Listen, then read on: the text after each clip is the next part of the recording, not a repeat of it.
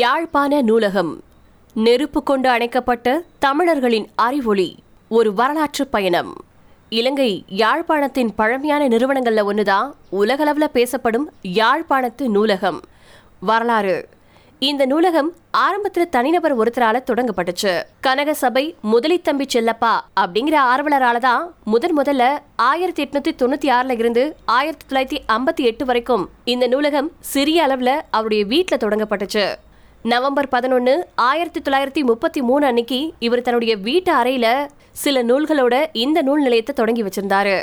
செல்லப்பா அவர்கள் யாழ்ப்பாண நீதிமன்றத்துல காரியதரிசியா வேலை செஞ்சிருக்காரு. இதுக்கப்புறமா இத பல பேரும் பயன்படுத்தணும் அப்படிங்கிற நோக்கத்துல விரிவுபடுத்த செல்லப்பாவும் வேறு சில பிரமுகர்களும் விரும்பினாங்க. ஆயிரத்தி தொள்ளாயிரத்தி முப்பத்தி நாலாவது வருஷம் ஐசாக் தம்பையா அவர்களின் தலைமையில யாழ்ப்பாணம் மத்திய கல்லூரி மண்டபத்தில் நடைபெற்ற கூட்டம் பொது நூலகத்தின் தோற்றத்துக்கு அடிக்கோலியது. செல்லப்பா அவர்கள் சிரமப்பட்டு திரட்டிய நூத்தி எண்பத்தி நாலு ரூபாய் தான் பொது நூலகத்தின் மூலதனமா அமைஞ்சிச்சு. அந்த காலத்துல அது பெரிய தொகைதான் அதன்படி யாழ்ப்பாணத்து நகரின் மத்தியில இருந்த மருத்துவமனை வீதியில வாடகை அறை ஒன்றுல நூலகத்தை மாத்தினாரு. அப்போ எட்நூத்தி நாற்பத்தி நாலு நூல்களுடனும் முப்பத்தி ஆறு பருவ வெளியீடுகளுடனும் நூலகம் ஆயிரத்தி தொள்ளாயிரத்தி முப்பத்தி நாலாவது வருஷம் ஆரம்பிக்கப்பட்டுச்சு.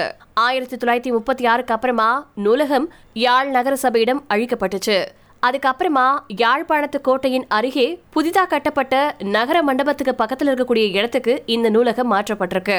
அப்போ யாழ்ப்பாண நகரம் மாநகர சபை அந்தஸ்துக்கு தரம் உயர்த்தப்பட்டு புதிய சபை பதவி ஏற்றதுக்கு அப்புறமா இந்த நூலகத்துக்கான புதிய கட்டிடம் கட்டும் முயற்சி ஆரம்பிக்கப்பட்டுச்சு. இதுக்குனே பல்வேறு வழிகள்ல நிதி திரட்ட முயற்சி செஞ்சு அதுக்கான வெற்றியும் அடைஞ்சாங்க. நூலகத்துக்கான அடிப்படைகளை தீர்மானிச்சு வழிநடத்தக்கூடிய நோக்கத்துல அந்த காலத்துல யாழ்ப்பாணத்துல இருந்து பல கல்வியாளர்களையும் பிரமுகர்களையும் உள்ளடக்கிய குழு ஒன்று ஆயிரத்தி தொள்ளாயிரத்தி ஐம்பத்தி மூணாவது வருஷம் அமைக்கப்பட்டுச்சு. இந்த குழு இதுக்குனே இந்திய நிபுணர்களின் உதவிகளையும் பெற்றுக்கொண்டது தமிழ்நாட்டின் கட்டிடக் கலைஞர் நரசிம்மன் கிட்ட நூலகத்திற்கான புதிய கட்டிடத்தை வடிவமைக்கக்கூடிய பணி ஒப்படைக்கப்பட்டுச்சு. அவரு திராவிட கட்டிடக்கலை பாணியை தழுவி ரெண்டு தளங்கள் கொண்ட அழகிய கட்டிடம் ஒன்றை வடிவமைச்சாரு. ஆயிரத்தி தொள்ளாயிரத்தி ஐம்பத்தி ஒன்பதாவது வருஷத்துல கட்டிட வேலைகள் முற்றாக முடிந்தது. அதுக்கப்புறமா யாழ்ப்பாண மேயரா இருந்த ஆல்ஃபிரட் துரையப்பா நூலகத்தின் திறப்பு விழாவை நடத்தினாரு. பதினொன்னு பத்து ஆயிரத்தி தொள்ளாயிரத்தி ஐம்பத்தி ஒன்பது அப்போ நூலகம் அதி விமர்சனையா திறந்து வைக்கப்பட்டுச்சு. அப்போதைக்கு நூலகர் உட்பட முப்பத்தி மூணு பேரு கடமையாற்றிட்டு வந்தாங்க. ஆயிரத்தி தொள்ளாயிரத்தி எண்பத்தி ஒன்னு யாழ்ப்பாணத்து நூலகம் எரிப்பு. ஆயிரத்தி தொள்ளாயிரத்தி எண்பத்தி ஒண்ணுல யாழ்ப்பாண பொது நூலகம் எரிப்பு அப்படிங்கிறது இலங்கை இனப்பிரச்சனையில ஒரு முக்கியமான நிகழ்வு.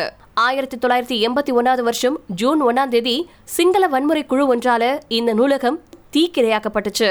இந்த வன்முறை ஆயிரத்தி தொள்ளாயிரத்தி எண்பத்தி ஒன்னு மே முப்பத்தி ஒன்னாம் தேதி நைட் அப்போ ஆரம்பமாச்சு.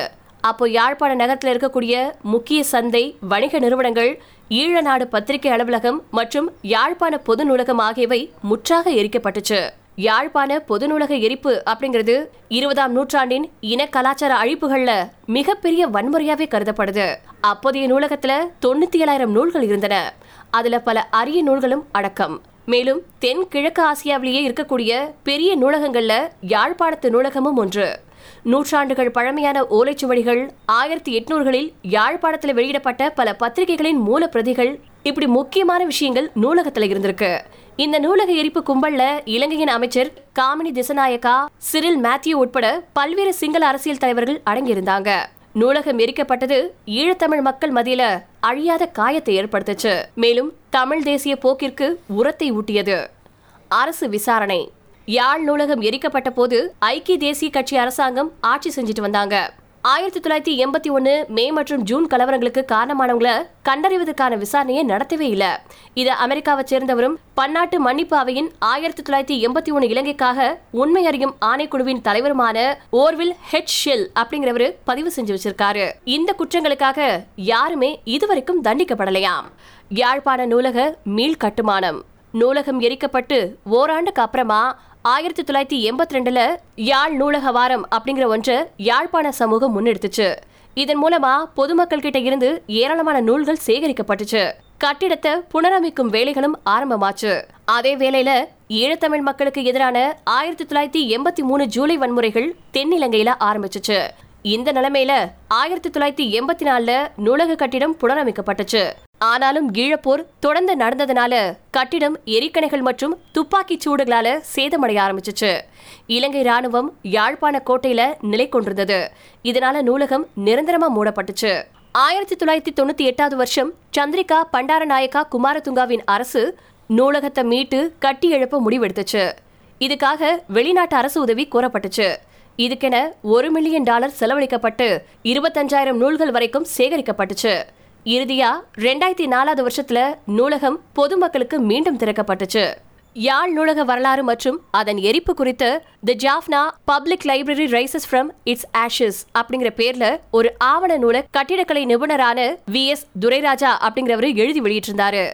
எரியும் நினைவுகள் அப்படிங்கிற பேர்ல ஒரு ஆவணப்படத்தை ஊடகவியலாளர் சி சோமிதரன் இயக்கி வெளியிட்டிருந்தாரு. தற்போது யாழ்ப்பாணத்து நூலகம் கிராமமாக இயங்கி வந்தாலும் ஆயிரத்தி தொள்ளாயிரத்தி எண்பத்தி ஒன்னாவது வருஷத்துல அந்த நூலகம் எரிக்கப்பட்டது இலங்கை தமிழ் மக்களுக்கு ஆறாத ஒரு வலுவா இன்னைக்கும் இருந்துட்டு இருக்கு.